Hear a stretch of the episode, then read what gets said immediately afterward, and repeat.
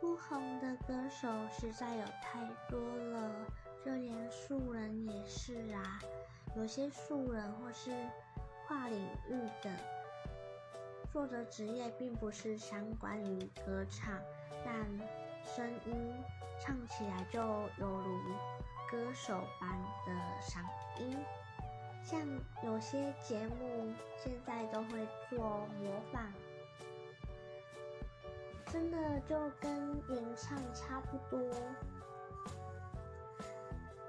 不红的要讲起来真的是很多，像我自己就觉得有些韩国团体歌手实在太可惜，刚出道就等于解散，就连。元老团也都逃不了七年的解散纠纷喽。